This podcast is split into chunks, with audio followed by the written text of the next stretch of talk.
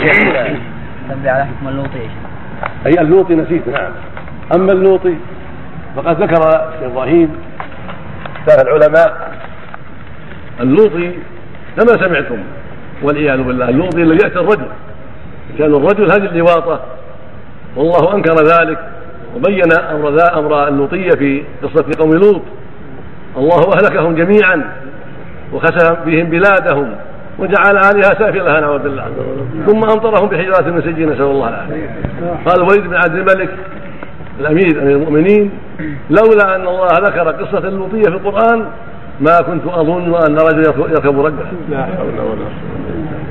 هي فاحشه شنيعه افحش من الزنا نعوذ بالله واقبح، فلهذا جاء حكمها القتل الذي عليه اصحاب الرسول صلى الله عليه وسلم، وقد اجمعوا جميعا رضي الله عنهم على قتل اللوطي مطلقا سواء كان ذكرا او ثيبا.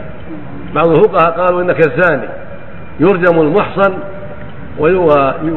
ويجلد البكر مئة جلده ويغرب عاما، ولكنه قول ضعيف، والصواب ان ان اللوطي يقتل، هذا هو احد الاقوال وهو الصواب، يقتل قتلا بالسيف او بالرجم بالحجاره كالمحصن الزاني المحصن. وقد اجمع الصحابه رضي الله عنهم وارضاهم على قتله، لكن بعضهم قال يرجم كما يرجم الزاني المحصن، وبعضهم قال بل يلقى من شاهق، وبعضهم قال يحرق بالنار.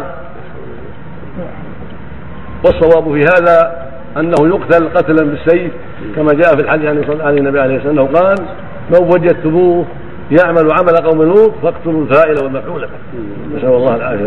هذا حديث لا بأس بإسناده جيد، وإن كان فيه بعض الاختلاف، لكن يعضده ويؤيده إجماع الصحابة.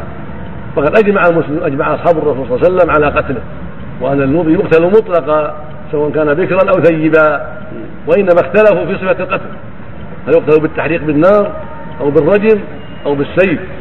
والصواب أنه يقتل بالسيف، لأن النار لا يعذب بها إلا الله جل وعلا، والرجم إنما جاء في الزاني المحصن فلا يقاس عليه اللوطي، فاللوطي له شأن آخر، ولكن يقتل بالسيف الفاعل والمفعول به إذا كانا مكلفين لخبث معصيتهما ولشناعتها العظيمة، ولأن الواجب التنفير منها والتحذير منها، وكان القتل مناسبا في هذا المقام للتحذير من هذه الفاحشة الشنيعة القبيحة.